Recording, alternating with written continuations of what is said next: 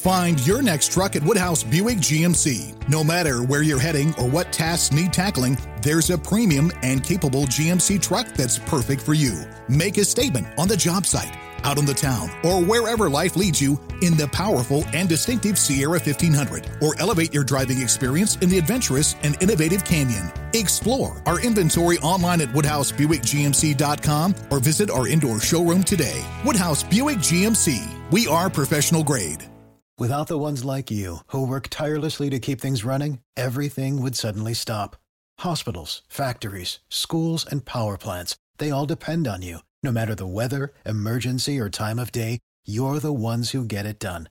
At Grainger, we're here for you 24 7 with supplies and solutions for every industry and access to product specialists ready to help. Call clickgrainger.com or just stop by. Grainger for the ones who get it done.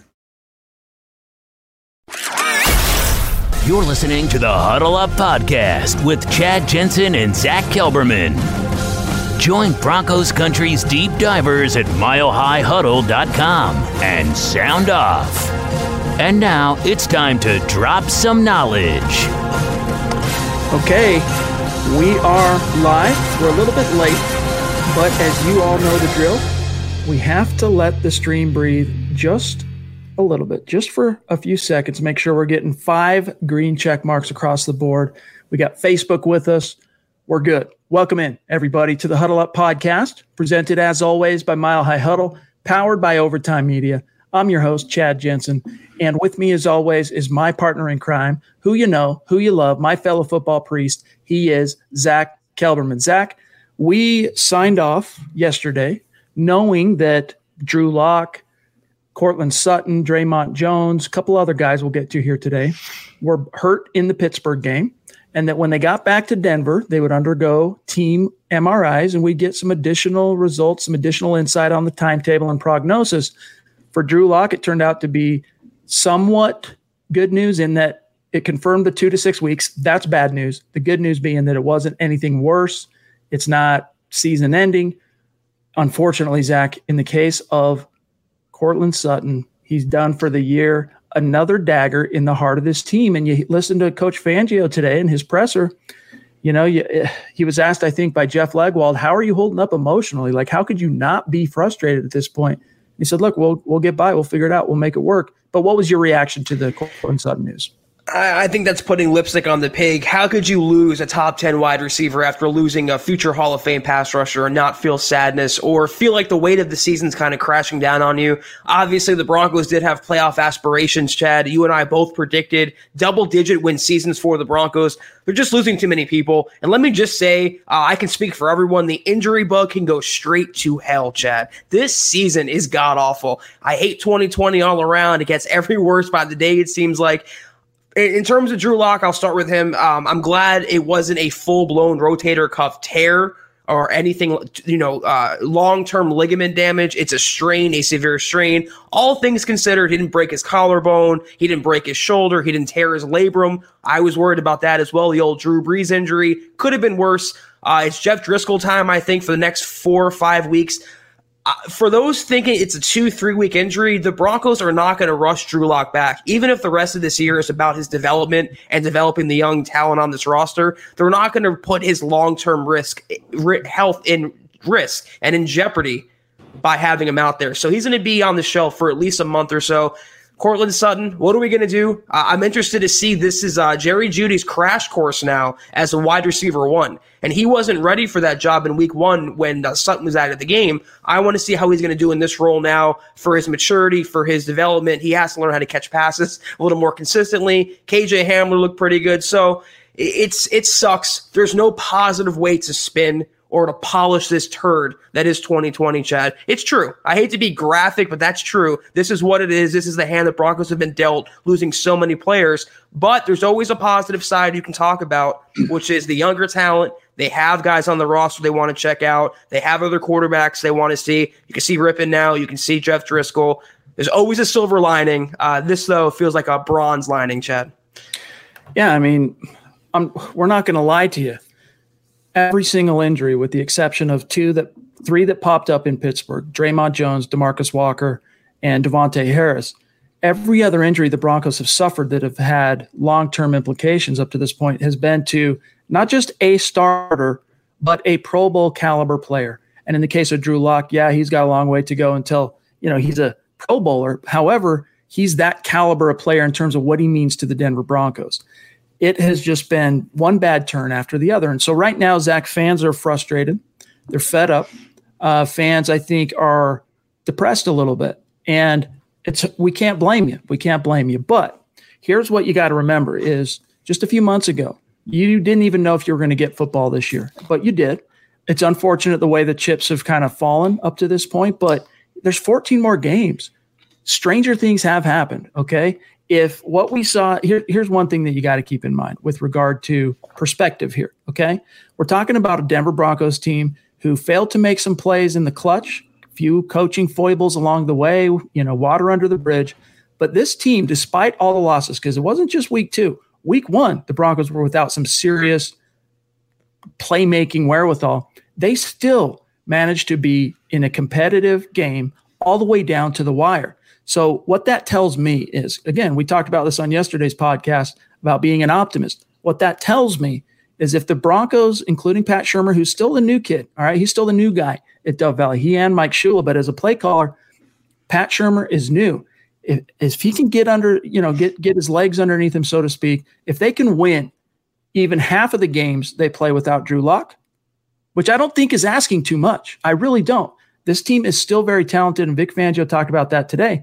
If they can win half the games that they have to play in the ensuing weeks, because it could be two weeks, it could be six, I'm thinking it's going to probably be a three week minimum that Lock misses because one of those weeks in that three first three week period is a Thursday night short week.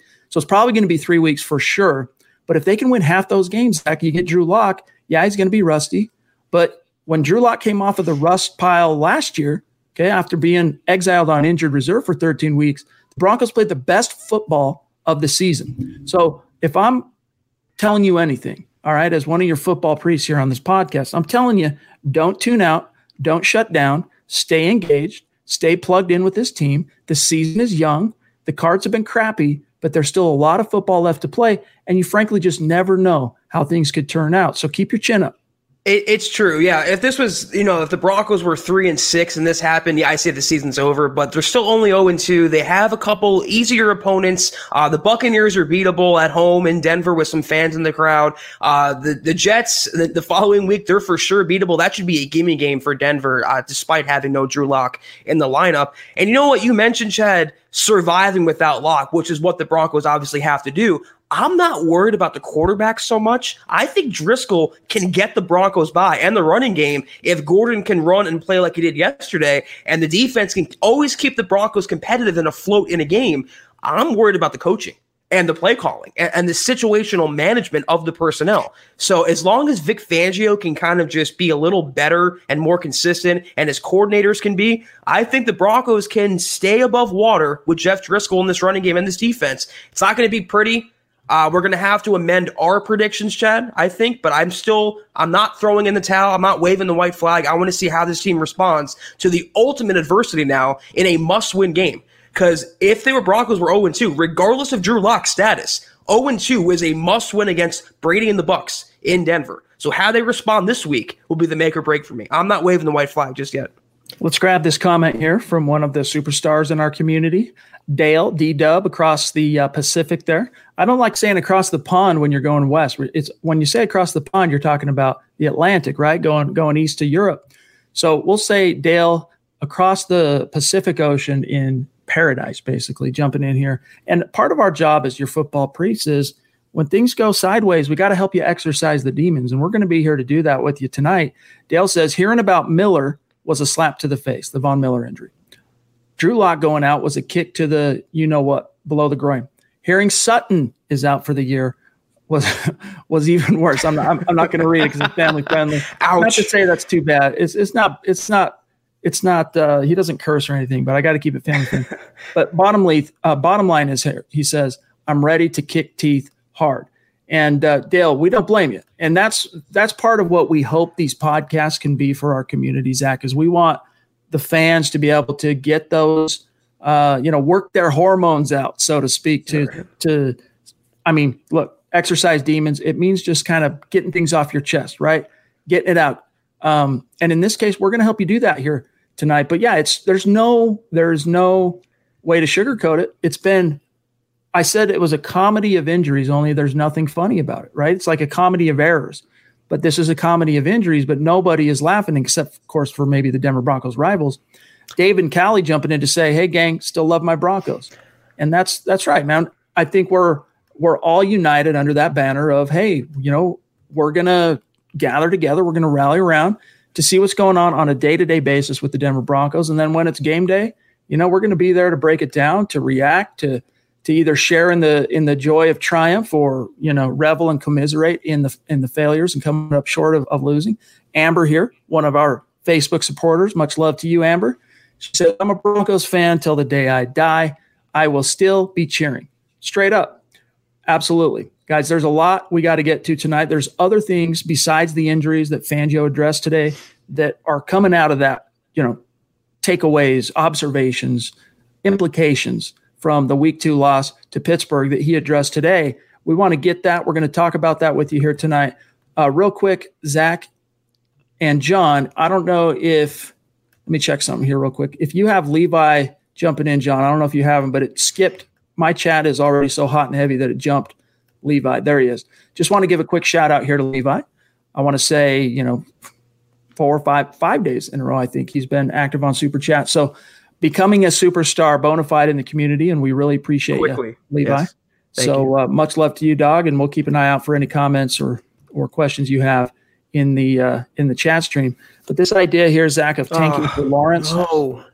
it's just you got to resist it. That's no. that's not befitting of Pat Bowlen, is it? I mean, maybe in your heart of hearts, you can sit and think, you know, if, if they lose, I'm not going to shed too many tears because it gets you closer to Lawrence but you still have a lot to learn about a second round pick, oh, only two God. years removed now, in Drew Lock, and you know he's only got six games now, six six starts, not even six full games under his belt. You got to figure that out. And you might say, well, Trevor Lawrence, you know, he's a for sure thing. He's a guaranteed stud in the NFL. Immediately takes his team and and to the next level. But even if you think that's true, Zach, and you're willing to forsake that second round investment and everything you've got kind of put in on Drew Lock at this point the Broncos are not going to be the worst team in the league this year. I'm sorry, dude. The worst team in the league, they don't go toe to toe with that Pittsburgh defense to the wire with a backup quarterback. They just don't. Okay. The Broncos are going to get some wins. And maybe if the worst possible scenario occurs, they end up, you know, six and 10, five and 11, something like that. But it's probably not going to be good enough, Zach, for number one. Let me address three points here because I'm literally swaying back and forth with anger that's just forming inside of me when this tank for Trevor trope comes out, Chad. First of all, the defense alone in Denver can win the Broncos three to four games. That's not including what they can do on offense, what they can do on special teams, uh, the coaching if it ever comes back to life. They're not going to be the number one overall pick. They're not. They're going to be at worst, like you said, Chad. If, if Lock is going to miss the entire season, let's say a, a six, seven, eight win team, whatever. Second of all, this tank for Trevor and never win again for Trevor. That was said to me on Twitter today, which blows my mind. It is a loser mentality, defeatist mentality, coward mentality. It's how bad teams stay bad. You don't tank for one player. This isn't basketball. This isn't baseball. This is the NFL. You don't do that. First of all. Second of all, Lawrence, to me, maybe this is my opinion, he's not Peyton Manning coming out. He's not even Andrew Luck coming out. He's a good prospect, but would I purposely tank a promising season for him? No, not even close. That and and my last point here, I'm going to keep this very truncated. To give up on Drew Lock after seven career starts when you had all your hopes pinned on this guy as the savior of the franchise, as the cornerstone quarterback. You're throwing in the towel because his offensive line got him hurt. He hurt his shoulder, and that's why you're giving up on him. We all were singing his praises before the season. Now seven games, you know, two two weeks goes by, and we're tanking for Trevor now. Same thing happened to Phillip Lindsay, Chad. He was the messiah. He was the savior last couple seasons. They signed Melvin Gordon. Oh, we don't need Phillip Lindsay. He can go. He can walk. It's that defeatist, cowardly mentality from some of the Broncos fan base. I hate tank for Trevor. They're not going to do it. They don't. They're not going to get Trevor Lawrence. They're not going to finish number one overall draft pick. I wish we would just stop this right now. As Jerry says, too many fans already wanting to tank and get rid of Lock, and it is nauseating. By the way, hat tip to that MHH face mask that you're rocking there, guy. Appreciate you, Jerry, one of our Facebook supporters as well. And Black Knight, we did miss your super chat last night. It was came in right at the tail end as we were winding down, and we did miss it. We're going to get to this very topic here in just a second. I assure you. First, though, we got to just do some very quick matters of business and bring to your attention that this podcast, this live stream, is brought to you by sportsbetting.com.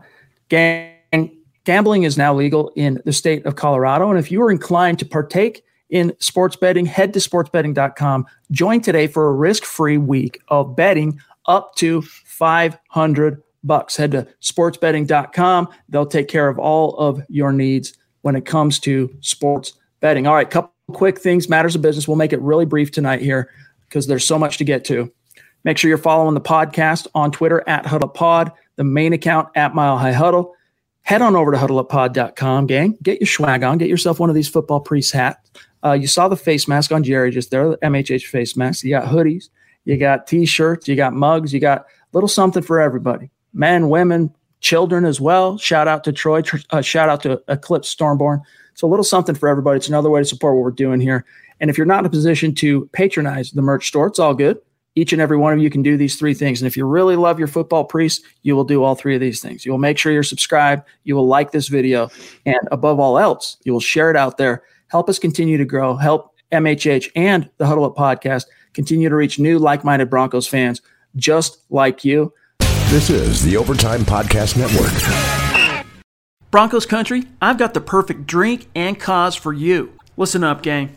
Coors Seltzer is not your average seltzer.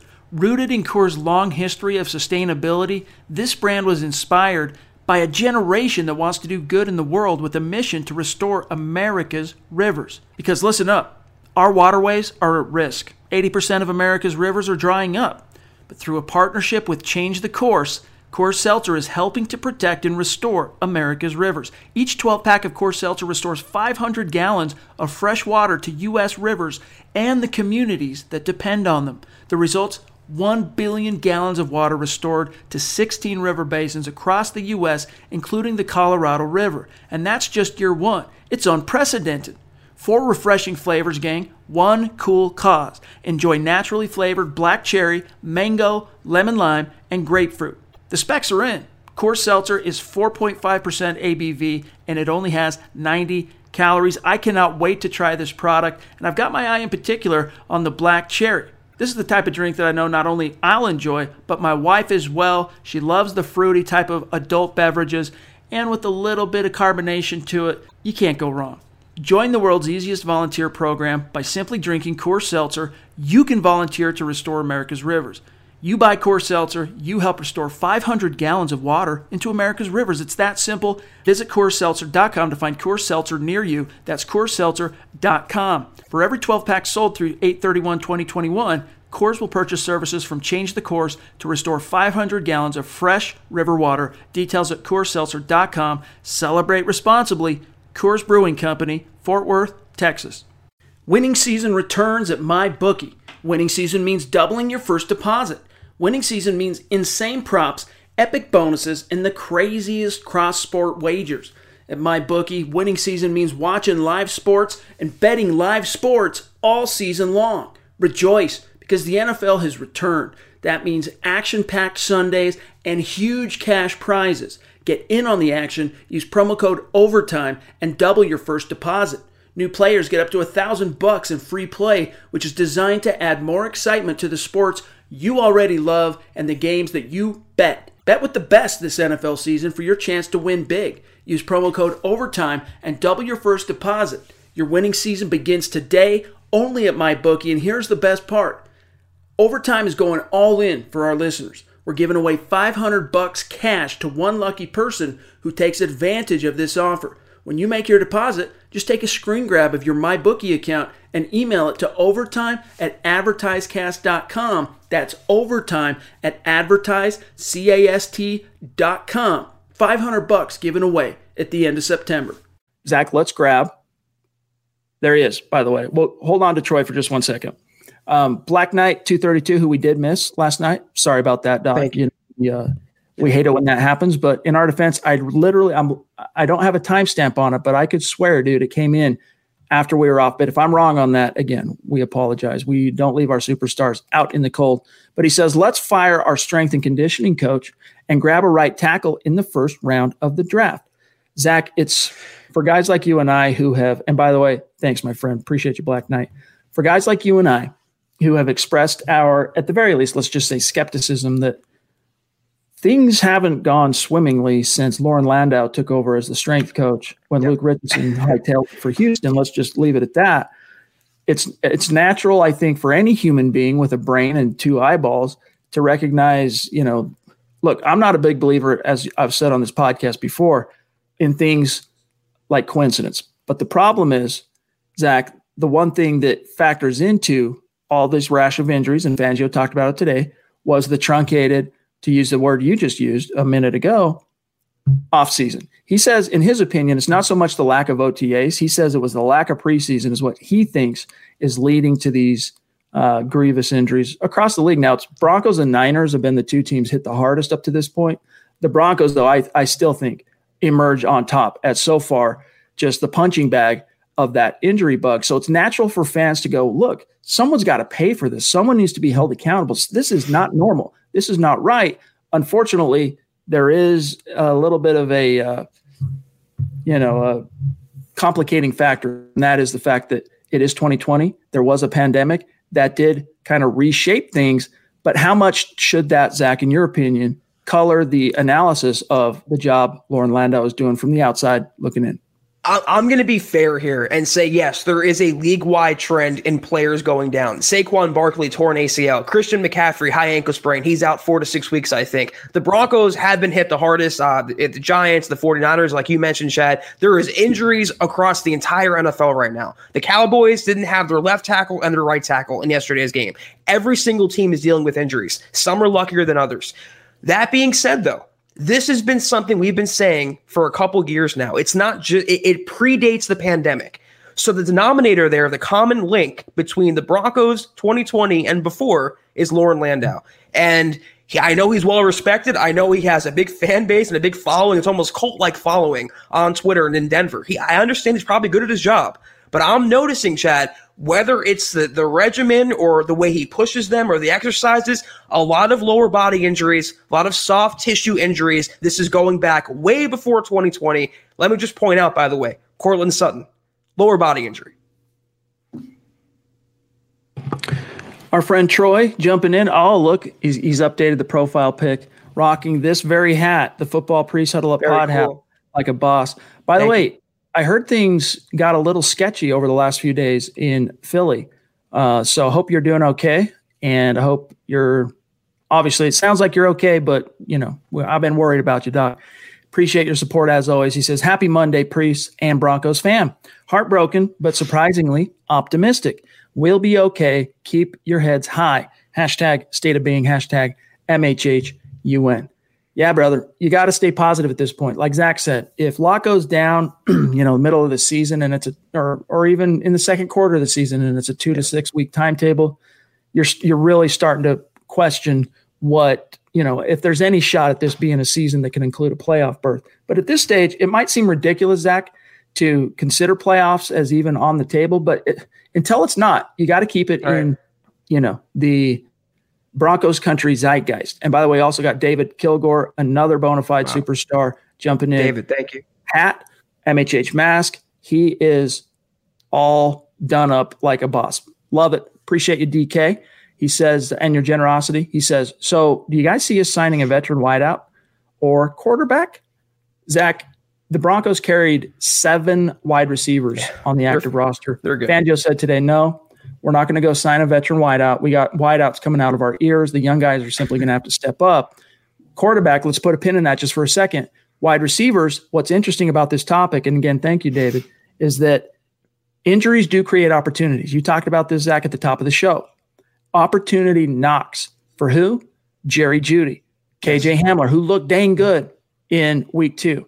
You know, a couple plays maybe I would you'd want back from from Hamler. I don't know, but he was he just that speed, man. As soon as the ball is in his hand, he's just a lightning bolt. You know, he's just boom, flash. So those are the two guys that really the onus falls on them. And of course, you know, the more veteran guys like Tim Patrick and DaeSean Hamilton. And then, you know, maybe even Tyrie Cleveland, the rookie seventh round pick, who surprised both of us in making the final roster. I wouldn't worry so much, Zach, about the receiving talent, especially because of the investment draft pick wise the team has there, but also because of the presence of Noah Fant. Yes, this is why you have 30 wide receivers and 40 tight ends set on the roster. You, you have enough guys to catch passes. No one can truly replace Courtland Sutton, but the Broncos, all of them together, can kind of, you know, replace his production, I think, in the stat column, or at least keep the Broncos offense afloat. Why I always hate, and I saw in the comments, people or, or one person was at least pining for Dez Bryant. My thing is, I never want a veteran to come in unless it's a surefire, perfect fit, because all they're going to do is take reps and development away from the younger players. So I wouldn't want Dez Bryant or Demaryius Thomas or anyone else out there coming in and muddying the waters right now for the Broncos' young receivers. I want to see more Jerry Jeudy in the number one role. I want to see KJ Hamler in the number two role. I want to see way more Tim Patrick because he had a really underratedly solid game yesterday, Chad. He always looked good in this Broncos system. DaeSean Hamilton, perfect chance for him to stick around. Tyrie Cleveland, like you mentioned. I want to see the young guys on the roster before I would think about bringing in some veteran holdover to take reps away from what my invested in and what could be the nucleus in the future of my organization. Well said. Well said, my friend. We got Christopher Doe Do 44 jumping in on Super Chat. Appreciate you, my friend. Thank you. And I'm glad that we kind of connected the two accounts. We just last week, I think it was. I'm like, hey, are you Christopher Do 44 on Twitter, on YouTube? You're like, yeah. I'm like, all right, cool. Followed you back. Uh, he says, how do you guys feel about De- uh, Demaryius Thomas coming back to Denver? Uh, boost fan morale and get DT to 10,000 yards, retire Endeavor. Thanks. Hashtag Mile High Huddle family. You know, I think it's a it's a viable question because he is available. There was a little bit of a spark on this topic during the offseason when Thomas said on Denver radio that he would love a reunion in Denver, but I'm sure Zach, I just don't think that's John Elway. There are a few exceptions, all right, like Brock Osweiler, uh, Osweiler, but for the most part, when Elway turns the page on a player, that's it. I, fan morale. I mean, losing your franchise quarterback and Courtland Sutton and Von Miller and re-signing 30-something year old Demaryius Thomas, that's going to boost fan morale. Uh, to my last point, no, I, I, don't want him coming back in. You know, X's are X's for a reason. There's a reason why the Broncos broke up with him. He had that car accident, then he hurt his Achilles, and he had that fail stint with the Jets. He's just, you know, I hate to say it, good player in his prime. I love DT. He's washed. And you don't want a washed receiver in this locker room. As a coach, he wants to come back in a few years, fine. He could be a receivers coach or an assistant. But playing on the field right now, no. I want more Jeudy, more Hamler, more Cleveland, more Patrick, and more DaeSean Hamilton. I don't want Demaryius Thomas. Guys, you got Jerry Jeudy and KJ Hamler. I mean, both Zach and I kind of panned the second round pick this year, it being KJ Hamler, but now it seems like it was prescient because, yep. I mean, maybe you could still make an argument that it should have been an offensive tackle because, you know, they could really use an, an upgrade in that department. But still, it's really handy suddenly to have KJ Hamler on this roster who's just, you know, getting his beak wet. And so is Jerry Jeudy for that matter. And I think, you know, it's unfortunate that as they grow early on in their career as rookies, they're not going to be able to do that with Drew. They're going to be doing it with Jeff Driskel. But those are your guys now, man. And they're not chopped liver. These are legit dudes right. that can make an impact. We're not talking about trying to scratch together, you know, impact from uh, DaeSean Hamilton, who three years removed from being a fourth round pick hasn't shown much. Even Tim Patrick, who has played well for this team at times, you know, this, these two guys are special. All right. Those guys are like just this side of Jag type wide receivers. And Zach might disagree with me on Tim Patrick, but that's that's how I see both those guys. Whereas you got Jerry Jeudy and KJ Hamler, who could be blue chip studs in the league, you wonder how having a guy like Jeff Driskel might affect their development. But Zach Driskel was spinning it. He made, yes. you know, there was there were some, you know, boneheaded moments, especially in that first half when he came in cold off the bench. But the the second half, credit to Shurmur for the halftime adjust, adjustments that he did make. He was getting the ball to the guys that needed to, and especially Jeudy, man. He helped Driskel, especially kind of get into a rhythm and build some confidence and kind of get into the game with some really tough catches. It's unfortunate that he still had a drop, uh, but you know he'll he'll he'll get that out of him. And by the way, here's Glenn jumping in. Glenn Hauser, bona fide superstar in our community. remember the names of those talking about tanking for a quarterback. They'll be the same ones wearing a three jersey when Drew takes us to the promised land. And I think that's an okay, you know, I think that's an okay mentality to you should still have your support with Drew Lock. He didn't get hit by a bus, you guys. Right, right. He didn't die. sidelined. He's not even done for the season. Right, Zach? Yeah, I mean, I, am still wearing my "Let Him Hate" shirt. You know, i am not giving up on the season, and I'm not giving up on Drew Lock. And it's funny you mentioned that comment because I have this tweet in my drafts folder just waiting to go. The same Broncos fans calling for the year of Drew Lock and singing his praises are now the same ones that say, "I don't care if he never plays again. Get me Trevor Lawrence." They're fickle, casual, surface level fans. Real Broncos fans are not giving up on the season, nor Drew Lock. This is the Overtime Podcast Network. Find your next truck at Woodhouse Buick GMC. No matter where you're heading or what tasks need tackling, there's a premium and capable GMC truck that's perfect for you. Make a statement on the job site, out on the town, or wherever life leads you in the powerful and distinctive Sierra 1500, or elevate your driving experience in the adventurous and innovative Canyon. Explore our inventory online at WoodhouseBuickGMC.com or visit our indoor showroom today. Woodhouse Buick GMC. We are professional grade.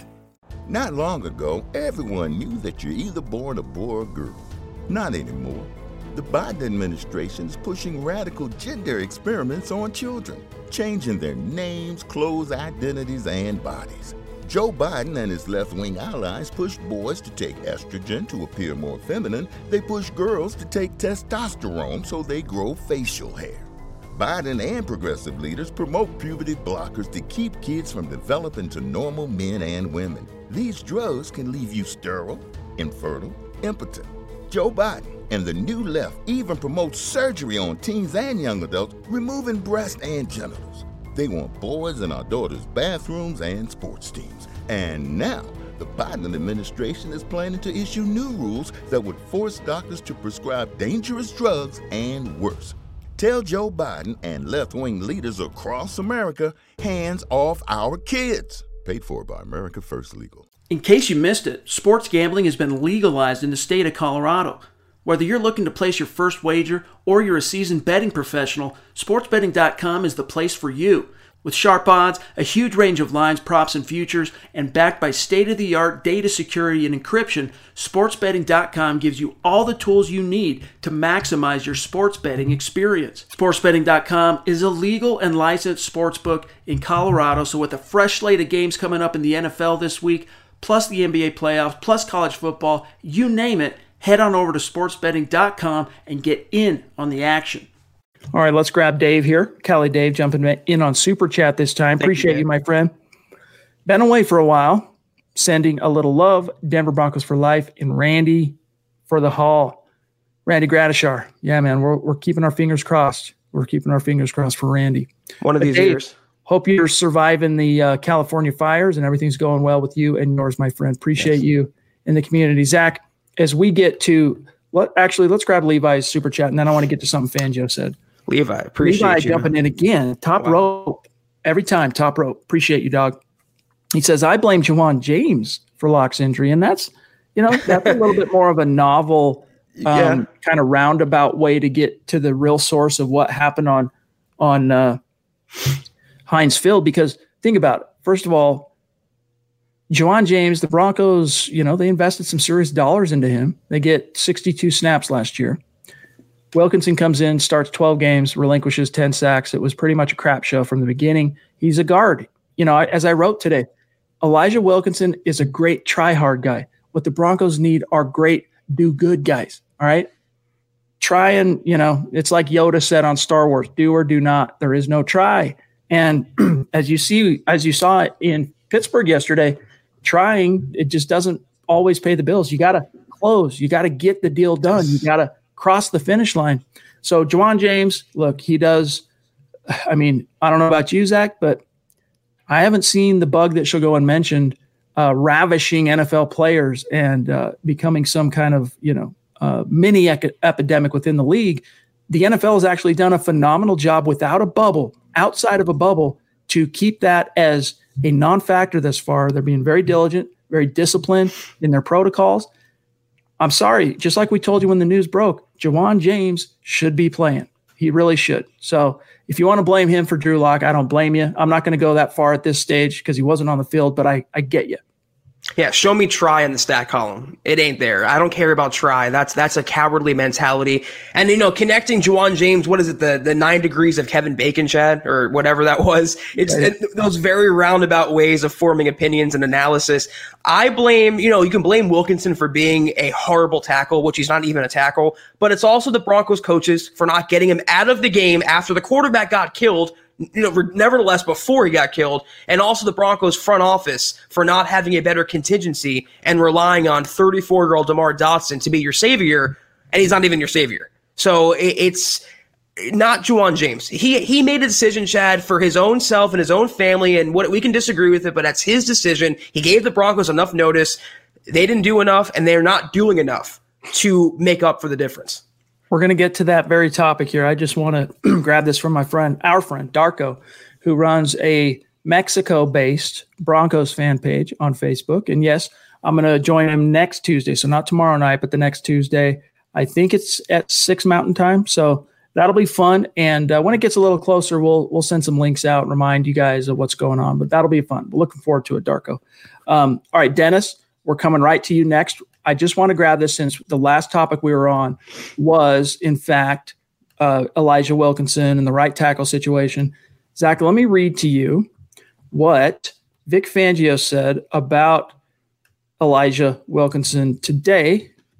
Quote, well, first of all, he was asked, Hey, how do you think Elijah played at right tackle? Have you given any thought to replacing him with DeMar Dotson?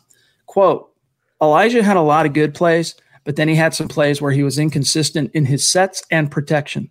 Tell us something we don't know, Vic. He goes on to say, No, we haven't had those thoughts yet, talking about benching him. To the second part of your question, closed quote. So, Zach, we've queried like what's it going to take to to sit down to get Dotson on the field because Wilkinson's so bad an injury to Lock. Well, the injury happened. The Broncos still aren't budging. I I am legitimately Chad at a loss for words, and I know I'm going to say a bunch of words right now, but I am at a loss. I don't know what more there is to say.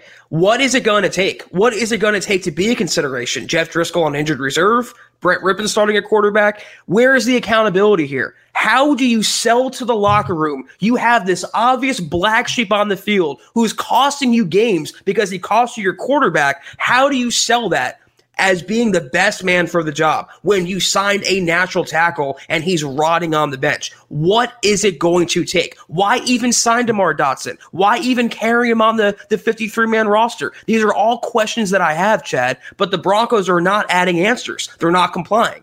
And it's stubbornness and it's a lack of foresight and it's being tone deaf and it's incompetence. I don't know how else to spin it other than incompetence and negligence to put a quarterback back there with an unnatural tackle coming off surgery when he just got your potential franchise quarterback literally killed. His shoulder's messed up now because you don't have a competent right tackle. That's my thing with it. So I'm almost. I'm almost apathetic to this, Chad. You know, the opposite of, uh, of love is indifference, and I'm, I'm growing to be indifferent with how Fangio is handling uh, the right tackle situation. You can blame Mike Munchak, but Fangio has final say. He's the coach. He's the head coach as Jeff says here, thanks for the super chat, my friend. He says uh, Fangio keeping Wilkinson in these games is asinine, and we don't disagree with you, Zach. I've had some people say to me, um, "Well, you know, it wasn't actually Wilkinson's assignment that laid the hit on Lock. In fact, if you go back and watch the play, it's still it actually still is Wilkinson's fault. I'm sorry to say it, but I mean, look, it starts with T.J. Watt doing a nice, just beating him to the edge and doing one of the almost a Von Miller esque shoulder dip to turn the corner, which Drew Lock sees. And so he goes, he steps forward and then out and he starts going right. And when he gets off his point like that, Vic Fangio said today, I wish he would have stepped up. I wish he would have stepped up in the pocket. And I'm saying, no, Vic, I wish he would have been crushed either way by Dupree. If he steps up in the in the in the pocket, I'll tell you why in just a second. Then he runs right. Meanwhile, what happens is on the other side, Dupree runs a stunt with the with the uh, five tech defensive uh, lineman. The defensive lineman goes outside, he cuts inside, and Bolles and Risner kind of get their wires crossed on who's got who. Dupree ends up basically having a free shot, knifes into the backfield. By this point, Lock is kicked out. He's running. He stumbles a little, and that's actually what, what did him in. is he stumbled and it gave it, it kind of threw him off his his the clock in his head, and then boom, the hit from Dupree. But Zach, if Elijah Wilkinson doesn't allow that literally instant pressure from TJ Watt, Drew Lock isn't moved off his point. And you could argue, well, he probably still would have got hit though, because again, Wilkinson or uh, Bolles and Risner kind of had a miscue on that stunt. Maybe he gets hit, but he's not getting his shoulder destroyed. And it, it would have been in the pocket. It would have been a different animal. And who knows? He still might have had time to get rid of the ball. So honestly, you can say that that Wilkinson should be absolved for the blame for the hit on Lock. I still see him as, at, at the very least, Zach, he was complicit on that play in particular. I can't believe he's actually quasi blaming Drew Lock. I wish he stepped up. I wish you had a better right tackle in the game. I mean, how do you blame Lock for that? No. And even, even if you want to excuse Wilkinson for the Lock injury, it was every single snap before and after the injury, Wilkinson was getting beat. He was either allowing a sack or a pressure or a hit on the quarterback. He is horrible. I thought Donald Stevenson was bad. Menelik Watson was bad. Neither compared to Elijah Wilkinson because he's not a natural tackle. You can put the blame on Lock all you want. That's the offensive line play. And the same reason Chad Driskel was drifting back in the pocket and throwing off his back foot, it's a defense mechanism because you don't have a consistent offensive line. It's pressure. You see ghosts you, start to get happy feet. All the cliches you want to use are true. So it's not limited to Lock. This is a quarterback and offensive line issue. And for the head coach to blame the quarterback in that situation when now the quarterback is his ligaments messed up, I don't know about that.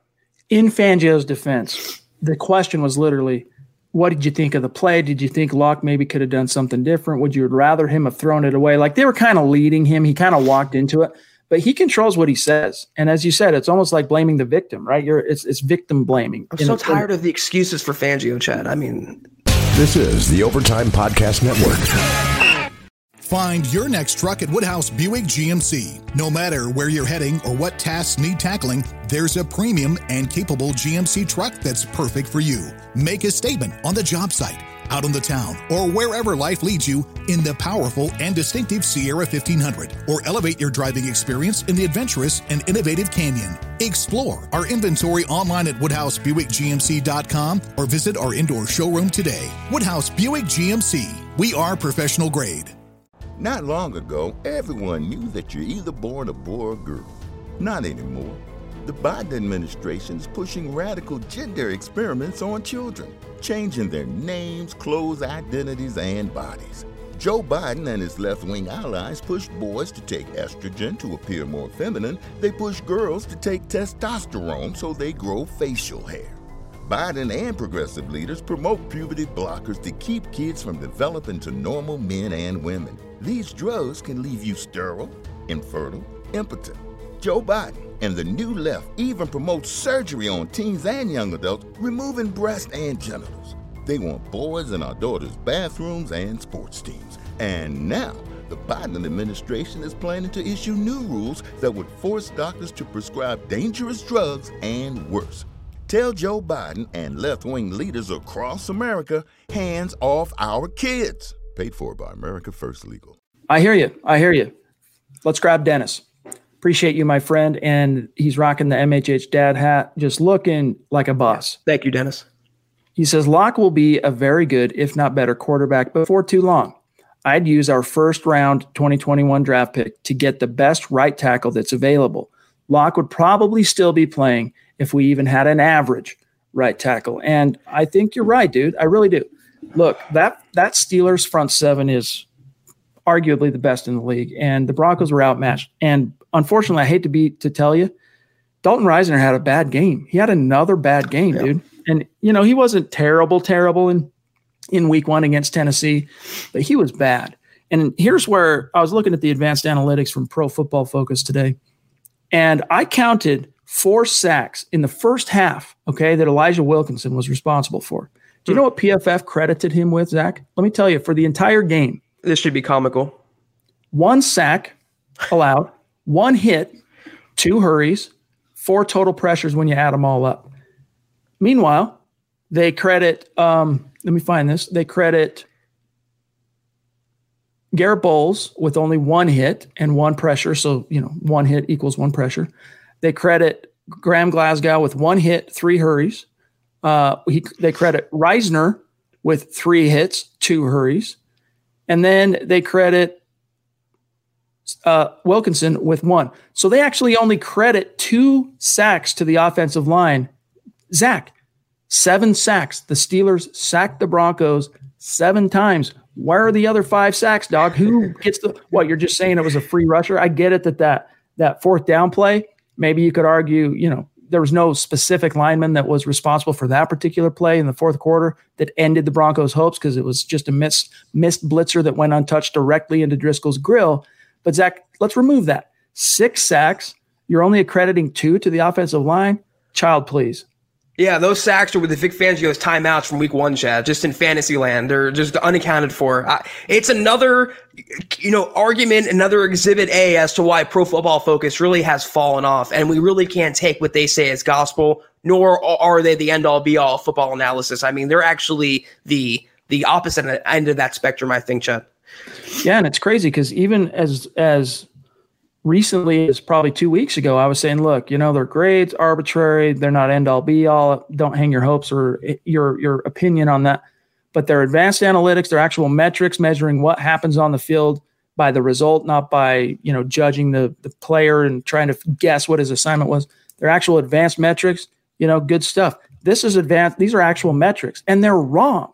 You're getting it wrong. You're saying no, it wasn't a catch for 19 yards, Zach. It was a catch for 13 yards no, it either, you know, two plus two equals four. You got it wrong, PFF. Pull your head out. Black Knight jumping back in. Appreciate you, my Thank friend. You. He says, anyone want to take bets on us trading for a right tackle? And also, what the fudge is up with Fangio saying that he's not going to bench Wilkinson? We're with you, dog. We're we're with you. And trading for a right tackle, no. I'm telling you, based on the tonality that Fangio had today about Wilkinson, that ain't happening they signed a pure right tackle with nine years of experience and they're playing a natural guard coming off surgery. So that should tell you all you need to know. They're not going to trade for a right tackle for whatever reason. I don't know if Wilkinson has compromising pictures of John Elway, but for whatever reason, he has bulletproof job security. And until that changes, he's the right tackle. I, I have nothing more to say. DK, David Kilgore, jumping back in. Appreciate you, man. Thank he you. says, I do like Lock but I am concerned about him because he's had two injuries in two years in the NFL. Are you guys concerned? Concerned, maybe concerned, worried, not really.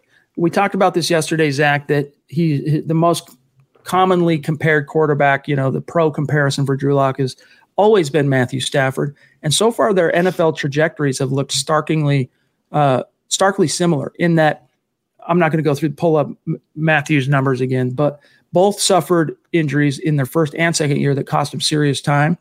What that means, though, David, is that Lock, you know, again, we we pan Vic Fangio for for even approaching victim blaming, but Drew Lock in that situation, whether you say, "Hey, Wilkinson shouldn't allowed that pressure so quick," and Bolles and Risner should have caught that stunt, whatever, Drew Lock has got to learn though as a quarterback, and it doesn't take catastrophe. It shouldn't have to take catastrophe to figure this out, but in this case all we can hope is that it does.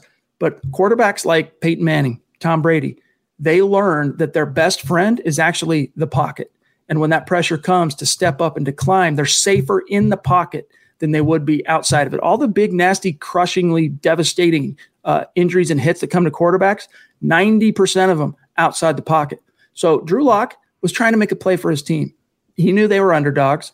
Uh, he knew that the first series didn't go well and he's trying to get something going. And who knows exactly what that play was designed to, you know, what the play call was and what they were hoping to get in terms of the coverage and what kind of production on that play. He was trying to make something happen. So I get it. You know, he's he's a competitor and he he wasn't giving up just because TJ Watt beat Elijah Wilkinson. But Zach, the flip side to that coin is you got to be able to walk that razor's edge as a quarterback of knowing when to throw it away, when to step up, all these different things. And be, because he is so inexperienced, you saw that ultimately result partly, you know, in an injury. And part of that's on Drew for for, you know, doing I mean, I shouldn't say it's on Drew. I don't want to blame Drew, but he's just got to know how to protect himself. And in like again, Brady, the Mannings, Drew Brees. You see Drew Brees running and gunning outside the pocket? No. They make their living in inside the pocket for more than one reason, Zach. One of those reasons being they're actually safer in the pocket. It might seem counterintuitive because that's where all the pressure is coalescing, but they have to know they're safer in the pocket. So when that pressure comes off the edge and you and a tackle gets beat, your best bet is to buy that a, you know half second longer and step up. And if you can't make the the the throw and you can't connect, you throw it away or you take the sack. Right. But you're going to be your odds of surviving that sack without it being you know an injury are many times at 10x times better in the pocket than outside of it. Right. Yeah. Uh, very well said. And it's self preservation. I mean, how many times did you see Peyton Manning in the pocket? He sensed pressure. He knew he couldn't complete the pass. He knew he couldn't get out of it. He just went down. He would literally just fall to the ground and play dead like a possum. It's self-preservation and young quarterbacks is a calling card to make plays and extend the plays and either throw an interception like across their body or do something silly. He was trying to extend the play. He was trying to overcompensate for bad offensive line play and he got hurt because of it. It's interesting though, two other quarterbacks he was compared to, Chad, are Sam Darnold and Tony Romo. And those are two other injury, you know, question mark. I know Romo was Sam Darnold, still, jury's still out on him. But this is the game you play with a gunslinger. It's what you play with Romo, with Favre. It's what the Chiefs are doing with Mahomes. He had an injury last year. Would you say he's injury prone? It's part of the game. You have a gunslinging quarterback. They're not the Alex Smith types who stay in the pocket and get rid of the ball in three seconds. They're not the Peyton Manning, Tom Brady types who have such cerebral intelligence to know when to get rid of it, to when to go down. He's a young kid in his first full season as a starter. He, it was bound to happen. But the Broncos are complicit. It, it's the Broncos doing by not having the best protection for Drew Lock. It's as, as cut and dry as that, Chad. As Diamond Rattler says here, I thought Mike Munchak was an offensive line guru. Hmm. And yeah, that's what makes this so mystifying is what are we missing? I mean, if if a guy who's venerated as the best O line coach in the league, if not, you know, one of the best, some will pick nits with that, but still, I think almost everyone in the NFL would agree that Mike Munchak is one of the best O line coaches in the NFL, and yet they're rolling with Wilkinson. Why? How can we justify that? How can we make sense of it? We can't, Zach. The only thing that I can, there's only two explanations that come to mind for me. Okay. One is, and you see this with NFL teams all the time follow the money. There's more guaranteed money owed to Wilkinson than there is DeMar Dotson. All right. That's one explanation, possibly. I'm not saying that's the, I'm just telling you the, the only things that come to mind. The only other thing being that what we're not seeing behind the scenes is that DeMar Dotson is sucked up, that he's terrible. But Zach, I don't believe that. If I'm if I'm guessing on one of those two, I'm I'm pointing to the money one because he wasn't terrible in training camp. Early on, as he was kind of getting his his football legs underneath him, there was some, you know, he wasn't pretty, but he got up to speed to DeMar Dotson. And so I don't know how, how else to rationalize it. It is highly questionable on the part of Mike Munchak. It is. And how bad can Dotson be? Why not give him a chance? Put him out there for one series. If he's awful, get him out of the game. And if he's that bad in practice, Chad, why keep him on the roster? Why not go find a street free agent? The Cowboys started yesterday again, two undrafted tackles, and they won the game. You can find a guy off the street. So if he's not, if he's taking up roster space and money right now, get rid of him and find a better guy who's better than Wilkinson.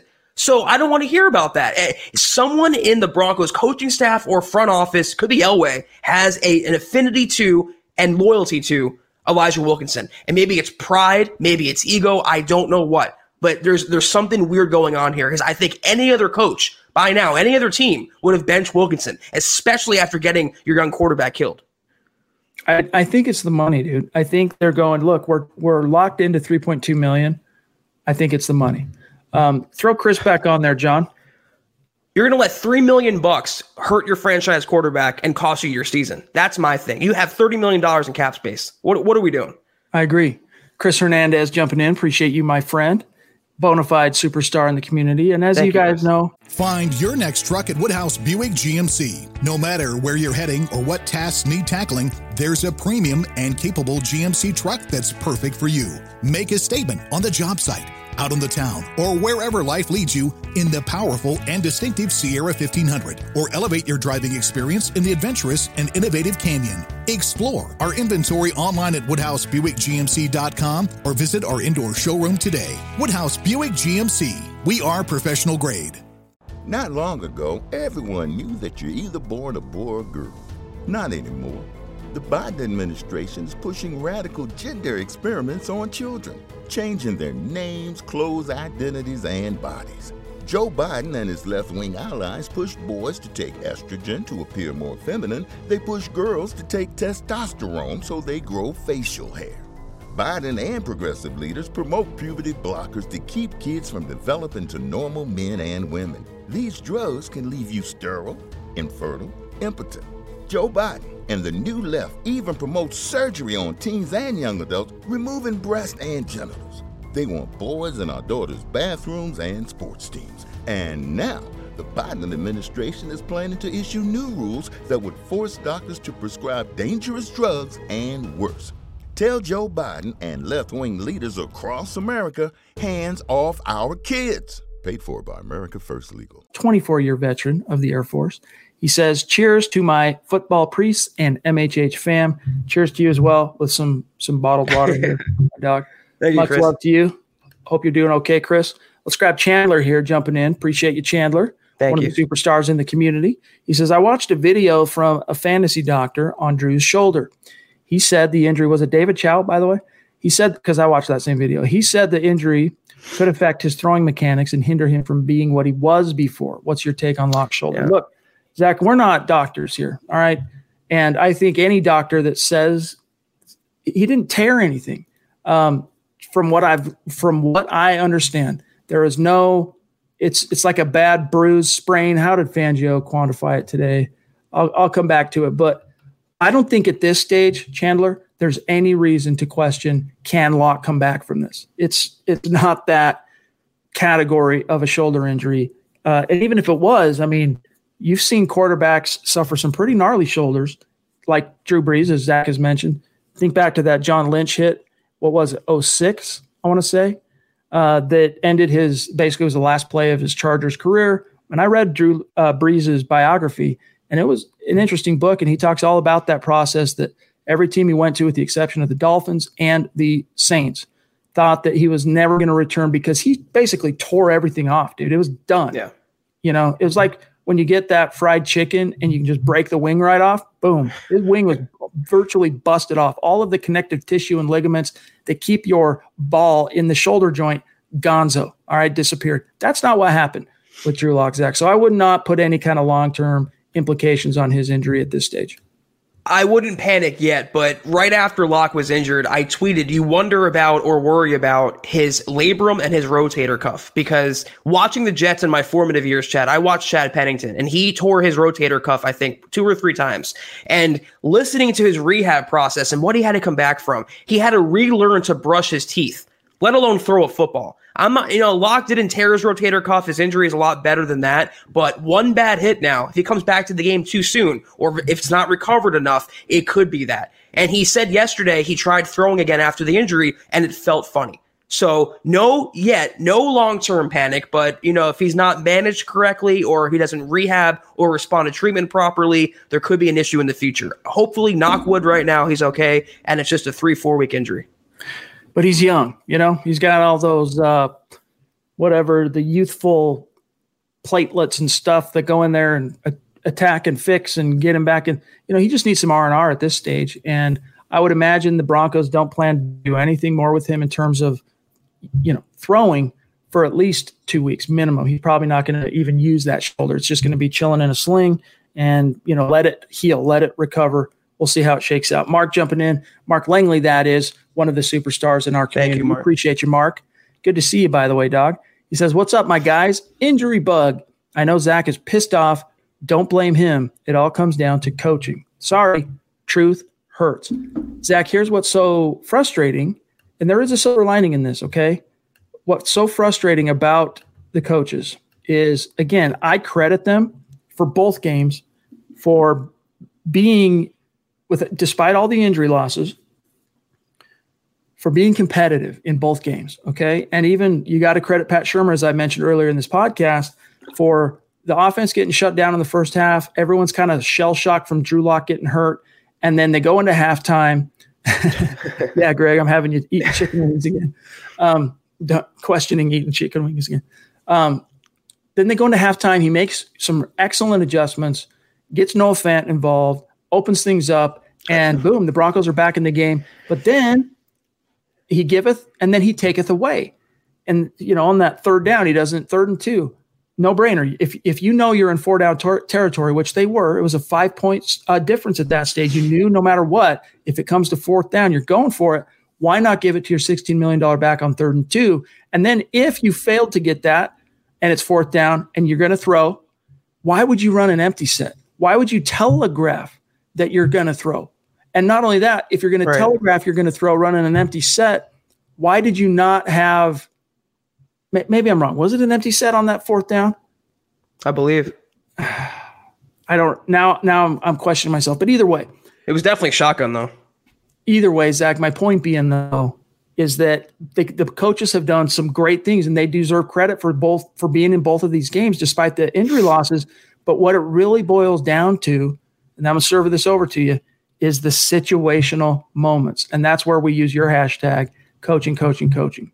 Yeah, and you know what? You know, to give the praise for the coaches to keep the Broncos close and competitive. First of all, eh, that doesn't do it for me in my standard. That's not what Pat Bowlen would have wanted. And second of all, that's taking the credit away from the players who fought their asses off yesterday to stay competitive in that game. I do give the Broncos defensive coaches credit for their game plans against the Titans and the Steelers. It just wasn't good enough. Talk about Shurmur, Chad. It took him four quarters to remember that Noah Fant exists after ignoring him the second half of week one and the first half of week two. It's funny what happens when you get the guy the ball. You talk about the play calling on the third and, and fourth and short. Again, situational play calling, uh, game management, game flow. These are all things that are coaching 101. And when you have a good coach like a Sean Payton or an Andy Reid, these are second nature things. You don't even think about them. I mean, Andy Reid was the worst clock management guy in the world. He recovered from that, and now he's a Super Bowl champion.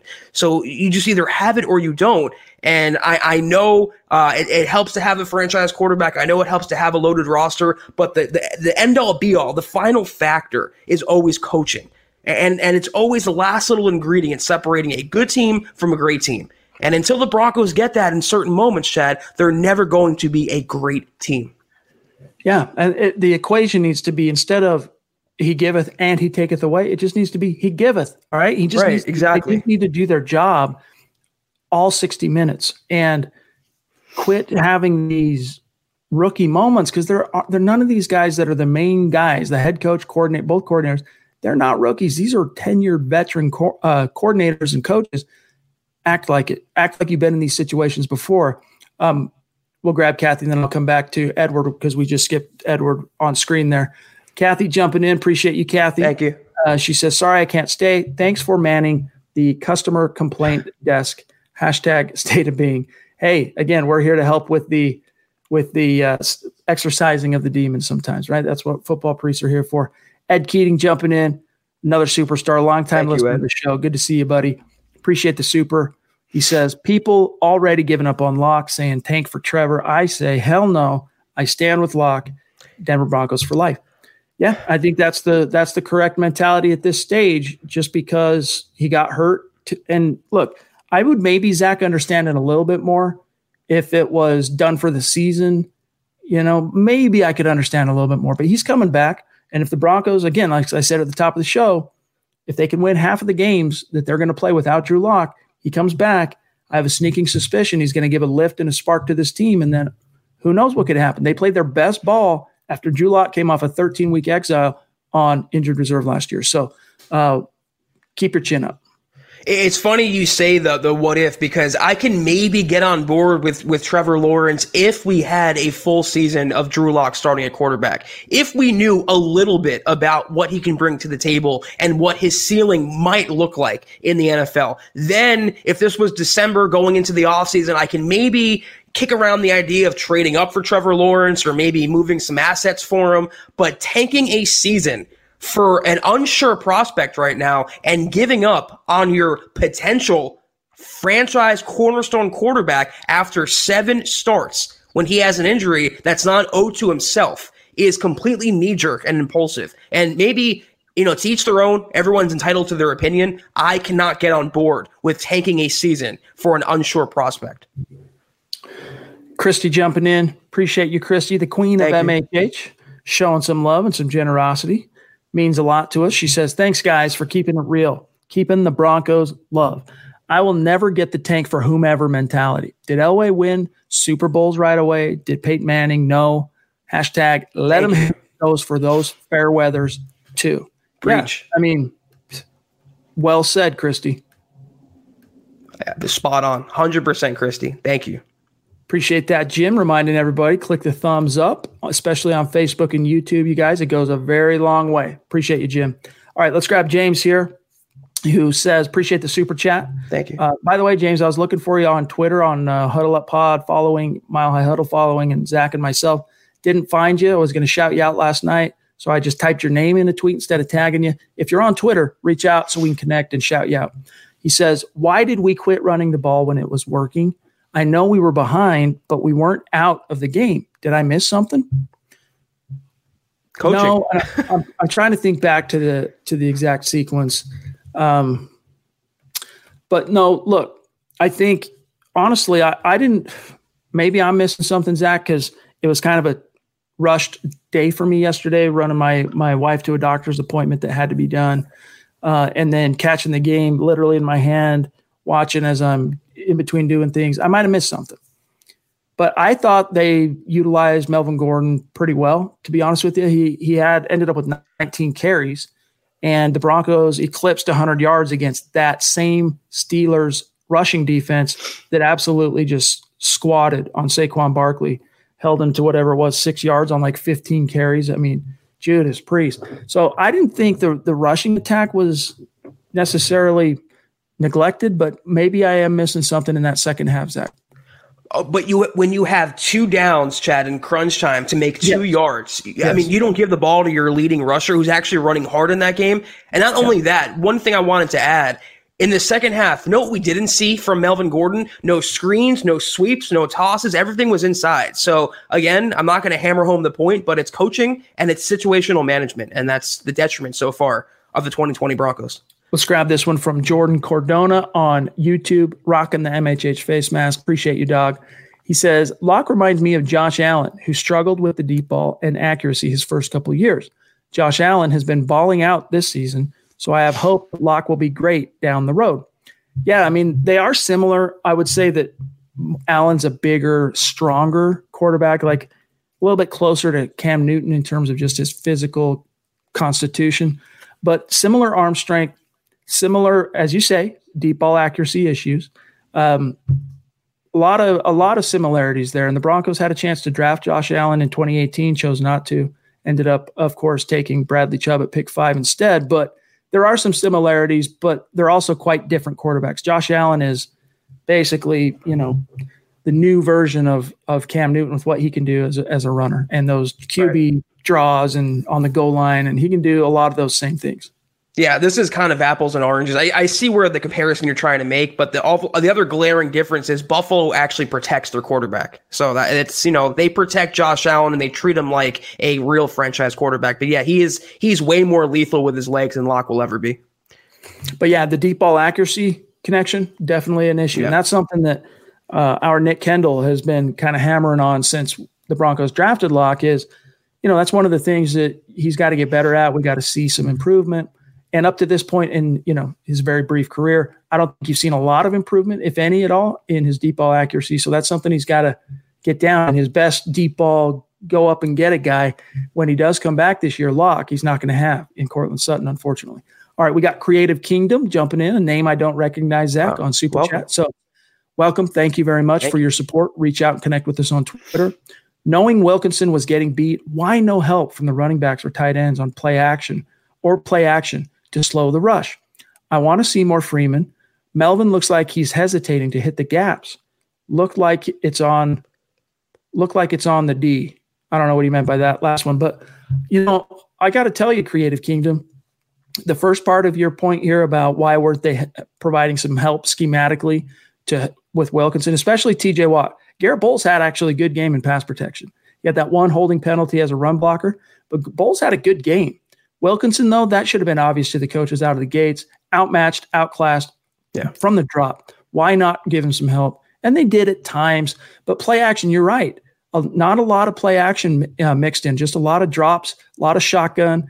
And, you know, I mean, it's not like the Broncos offensive, you know, the rushing attack was completely impotent, thus negating the effectiveness of the play action. So that's a schematic thing that I think Zach, hopefully Pat Shurmur can learn from heading into this next week because this Tampa Bay Bucks defense, they're not exactly that ferocious, you know, unit that, that the Steelers present. I haven't seen a lot of under center play action looks from the Broncos the first couple weeks. I've seen a lot of play action out of shotgun, a lot of RPOs, but not a lot of traditional play action plays. You can make the case they should have uh, ran more of those yesterday, but you know they shouldn't have had Wilkinson in the game. That's that's first and foremost. In terms of Gordon, I have to watch the tape again. I didn't think he was hesitate. I thought he actually ran pretty hard. Yeah, yeah, I thought he played, and that's coming from a big time, uh, you know, detractor of Melvin Gordon's. I thought he ran really hard yesterday, so I'm not going to yep. hate on him for that. Yeah, I was I was impressed with what he was able to produce as a runner against that front. Right. Um. So, but maybe you know maybe you could argue there were some points they could have they could have pushed the envelope, especially on that third down in the clutch. Levi again, dog. Thank you, my friend. Wow. Means thank means you, Levi, lot, brother. Uh, he says, Zach, keep preaching about Lock. I agree with you 100. Keep it real. Yes, sir. Yeah, Levi. Hey, dude. Um, reach out to us. Send us uh, a DM with your address. We'll shoot you a little thank you for yeah. your support, kind of baptize you into the fold, so to speak, uh, as a superstar. Get you a t shirt out and uh, football priest t shirt. Appreciate your support, dog. Uh, Black Knight, again, jumping in. This is an interesting question that at least Thank is you. worth talking about. So, do we move Dalton Risner to right tackle? And then when Netane Muti is ready to go, plug him in at left guard, or do we groom Muti to be a right tackle? Muti's never going to be a tackle. He doesn't have the arm length. You get crushed. He'll just get dealt with by NFL edge rushers. That's not an option. But moving him to left guard and Risner to right tackle, guys, you're preaching to the choir here. That's something I was advocating when Ja'Wuan James went down instead of having to rely on Elijah Wilkinson. Then when the Broncos signed DeMar Dotson, I kind of got off of that and went to, well, let's hopefully see Dotson on the field sooner than later until we see Dotson on the field, I'm not quite ready for the move Risner, you know, going back to the move Risner to right tackle thing. But it is a ace in the hole for the Broncos because he was an excellent right tackle at Kansas State. But do you want to move him from left guard and the, you know, whatever chemistry they got built there, he and, and Garett Bolles on the left side of the line? That's a risk that you run if you end up moving him. My thing is, is he going to be a better NFL right tackle than a better NFL left guard?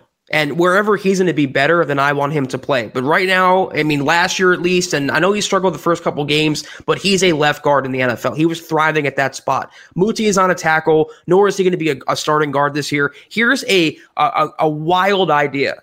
How about signing a tackle, a pure tackle, and playing him or playing DeMar Dotson, and you have Muti when he comes back to be the backup to Risner and Glasgow, meaning the Broncos don't put themselves at guard in the same situation they're in at tackle, where they finally have a young, high ceiling prospect they can plug and play and not have to rely on signing a washed over has been or moving someone around the formation. Just a novel concept I'm throwing out there. All right, guys, we have crossed the one hour mark. So we got to grab these remaining super chats and a little bit kind of a lightning round. Not we're not going to ignore anybody, but we'll grab these super chats and then we got to get out of here for tonight. And there are a few more stacked up that we're going to get. So still still a ways to go, but we got to wind it down a little bit here. Miller seven oh seven champ jumping in. Appreciate you, my Thank friend. You. He says, uh, I can confidently say if Denver was 100% healthy, we would be 2 0. I'm very excited about our future. Look at the bright side. If Denver gets a top five pick, our right tackle situation is solved. Sewell, go Broncos. Yeah, I mean, you know, keep in mind the Broncos will get Ja'Wuan James back next year unless there's another pandemic that he chooses to opt out of. They're tied to him financially next year, and I think the year after that too, if I'm not mistaken. So, but yeah, I mean, that's one of the silver linings for any losing team is that you know you get another high round, uh, you know, high first round draft pick, top ten, top five Hopefully, it doesn't come to that though, Zach. I don't see a top five pick regardless. I see in a worst case scenario where the Broncos around where they picked last year. And you know what? It's not too terrible either. They can still get a tackle, but you can argue they would have been 2 and 0 if there was better coaching and better situational management. They played the Broncos players well enough to win both games. And if the coaching I think was just a little better in certain spots, it would be a whole different season. situational of injuries. Yes. It, again, it comes down to the situational aspects.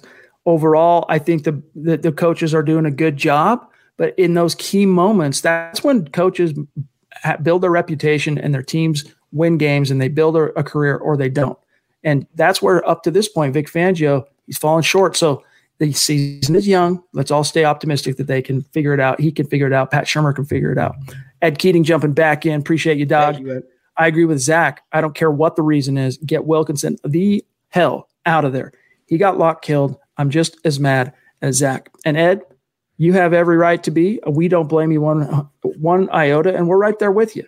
As Josh says, appreciate the super chat. Yes. This sucks. It does. But guess what? Long road left to hoe, and that's H O E. Long road left to hoe. You know, for the longest time, Zach, quick aside, I was saying long road left uh, to uh, long road left to. Oh, what was it? I got it wrong. Anyway, I'll, I'll come back to it. Long long road left to. Oh, now I'm I'm forgetting it. My anecdote falls flat. Let's grab uh, D Dub jumping in. Appreciate wow. you, Dale. Very generous. Yeah. Thank you Love so you, much, bro. Means everything to us, dog. Really does, and uh, just blows us away. Thank you, my yeah. friend. He says, especially now with Sutton's injury.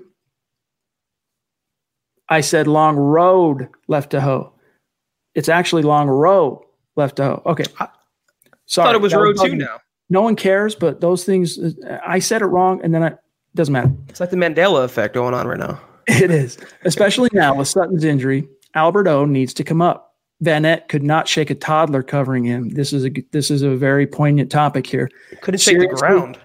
He couldn't separate from a rock. Run game as a blocker, basically fine.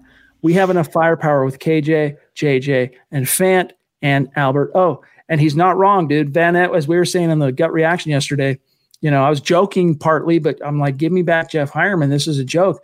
The Broncos are like, hey, we can save two million bucks if we go from Heuerman to Vannett, and we think we feel like we have basically the same player and we're saving money. Apparently, you don't because Jeff Heuerman was average. He wasn't bad. Vannett's been bad these first two weeks. That he, uh, he can't block. He can't catch. He can't stay on his feet. The turf monster tripped him up. That's a hilarious uh, saying right there. Couldn't separate from a rock. And it's so true. Why is he on this team? Literally, what value does he bring to the 2020 Broncos? I hated the signing then, Chad. You you and I both did, and we definitely hate it now. Appreciate you, Dale. Yes. Josh jumping back in. Thanks, Josh. He says Cushenberry, eight pressures allowed, very bad. Let me double check that. And I know it's PFF and it's not gospel. PFF is saying on Cushenberry, six pressures. Either way, too many, right? Too many, yeah. Cush had a bad game. It was a rookie game for him in terms of, you know, look, quintessential welcome to the NFL moment, Rook, because that Pittsburgh front seven, it's just, you know, the biggest thing with with Cushenberry is he's not the quickest guy, and you know he needs to be able to use his power more. And he was kind of getting beat yesterday from from one and a half viewings on my part. He was getting beat with the quick type of uh, pass rush moves and things like that. So I wouldn't get too worked up about it though, because as a rookie and as a center, similarly to a quarterback, he's going to have his his you know trial and error process. It's going to happen. So all you can hope, and this was something Fangio said today as well, is that he can learn from it, and he believes that he will, and that he's going to have a long, successful career as a Denver Bronco. I nothing I saw yesterday made me go, "Ooh, pump the brakes." You know, let's right. get uh, Austin Schlottmann in there. And to uh, Cush's credit, he was a beast in, in, run blocking, Chad. He was moving bodies, and that's not a tough front seven to move. So I think the Broncos do have their center of the future. Cushenberry, once he gets the pass protection figured out. And, and when you think about it, when you have a right tackle playing that bad, and subsequently, if your right tackle is playing that bad, your right guard has to compensate to help the right tackle out. Who's his boon there? Cushenberry's losing one half of the line because Wilkinson is so bad. So you know what? I'm not even putting the blame 100% on him. He has to be better, yeah, but he's great in run blocking and he will be good in pass blocking once he gets uh, situated with himself in the NFL. All right, last one, gang. Then we got to get out of here for tonight. Mike Evans, as just so consistent every single pod. Mike is in the stream. He's contributing to the conversation and he's shown support and love on Super Chat. And Mike, yeah. it just means so much to us, my friend. Yes. And thank you, Mike. Hope you're doing well. Still one of our favorite profile picks. He's got the football priest T-shirt and the stadium in the background. That was clutch. He says, "Do you think Elway will begin to put pressure on Fangio, or do the injuries reduce the pressure?" No, I, th- I think there's some pressure. I do. I think Elway recognizes some of these foibles that have popped up on the coaching side these first two games, but it's not fix it or you're gone tomorrow, Vic. It's uh, Vic, you got this can't happen, dude. Like you got to turn the ship around. They're inexorable. They're in what's the best way to put it? They're Siamese twins for the next two years. Elway can't fire another head coach. He just can't right now. So he knows that they're in the same boat, basically, Zach. And but that doesn't mean he doesn't, you know, I don't know, put pressure might not be the right way to, to say it, but let Vic Fangio know when he's displeased with a particular body of work. I don't think he's putting pressure on him because what's one thing uh, criticized or hot seat general managers like to do when they're facing criticism? That's fire the people beneath them. And that's exactly what uh, John Elway did after Gary Kubiak with Vance Joseph. Uh, Vic Fangio was the second chance there. He's going to say, listen, he wasn't the guy, and you know, I, I, I got to fire him. I got to start all over again. So I think Elway, with his contract coming up in a few years, he's biding his time as well. And I think he's, for the most part, I think he's letting Fangio kind of just sink or swim on his own volition. I think he has enough respect for him and confidence in him, but I don't think he's mandating winning now either. Yeah. I mean, once the injuries happen, it does take pressure off, no doubt. I mean, it takes the onus off a little bit. It, it doesn't absolve them from rookie mistakes, um, but when the when the when the losses stack up early on, you know, you got to take a somewhat understanding posture if you're John Elway, because think about it. I mean, this is I can't think of a worse year injury wise for this Denver Broncos, not just in the time I've covered the team, but in my 40 years of paying attention to Denver Broncos football. I can't think of a year where it's been this not just yeah. this many injuries, it's to the cream of the crop on the roster. It's just unbelievable. Black Knight ends up being our last super chat here. Appreciate you, dog. Thank We're not missing you tonight on the last one. He says, if we get our players back in the middle of the season, we can stabilize out. But until Wilks kills Lock again. Yeah, I mean, that's the problem, dude. And we're with you. And that's why we're we were dumbfounded to see Fangio say today that they haven't even talked about it. It hasn't even been a, an issue, which I don't I'm not sure I believe that.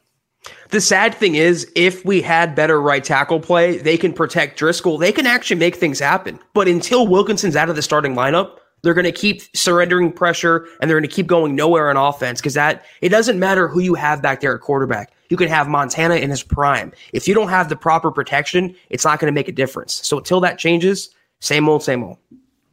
All right, guys, we got to get out of here for tonight. Thanks to each and every one of you for joining us here this evening. A mile high salute to our super chat superstars and to our Facebook supporters. Much love yes. to all of you. Make sure you're following the podcast on Twitter at Huddle Up Pod. While you're at it, follow at Mile High Huddle. And whatever you do, follow my partner, Zach Kelberman, at Kelberman NFL. And you can find me at Chad N. Jensen. Keep your chin up. We still got Broncos football to enjoy. It's football season, guys. Soak it up enjoy it. And until the Broncos are out, they're in it. So keep your right. chin up. Zach, have a great start to your week. We'll circle back, you and I, and, and see what's going on Wednesday night. Yep, a lot more to diagnose heading into week three. And like Chad said, a long season left to go, a lot of uh, positive things to watch out for, a lot of young players to be excited about. There's a lot more to go on, Chad, than just Drew Lock's injury. So we'll move past it. Amen. All right. Hat tip to John, to Buona Beast in the box. Right. Appreciate you, my friend. For Zach Kelberman, I'm Chad Jensen. We will see you Wednesday, but don't miss Building the Broncos tomorrow night, 6 p.m. Mountain, 8 p.m. Eastern. You've been listening to the Huddle Up Podcast. Join Broncos Country's deep divers at milehighhuddle.com to keep the conversation going.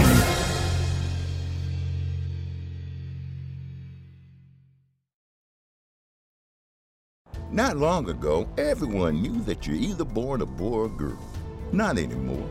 The Biden administration is pushing radical gender experiments on children, changing their names, clothes, identities, and bodies. Joe Biden and his left wing allies push boys to take estrogen to appear more feminine. They push girls to take testosterone so they grow facial hair.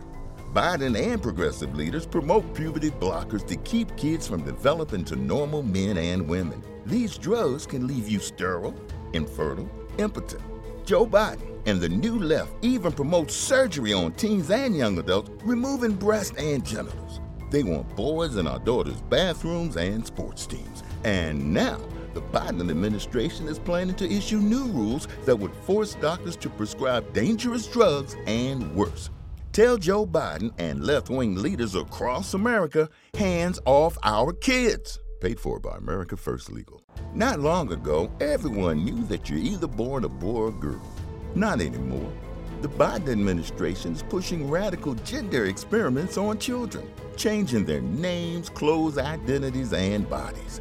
Joe Biden and his left wing allies push boys to take estrogen to appear more feminine. They push girls to take testosterone so they grow facial hair. Biden and progressive leaders promote puberty blockers to keep kids from developing to normal men and women. These drugs can leave you sterile, infertile, impotent. Joe Biden and the new left even promote surgery on teens and young adults, removing breast and genitals. They want boys in our daughters' bathrooms and sports teams. And now, the Biden administration is planning to issue new rules that would force doctors to prescribe dangerous drugs and worse. Tell Joe Biden and left wing leaders across America hands off our kids. Paid for by America First Legal.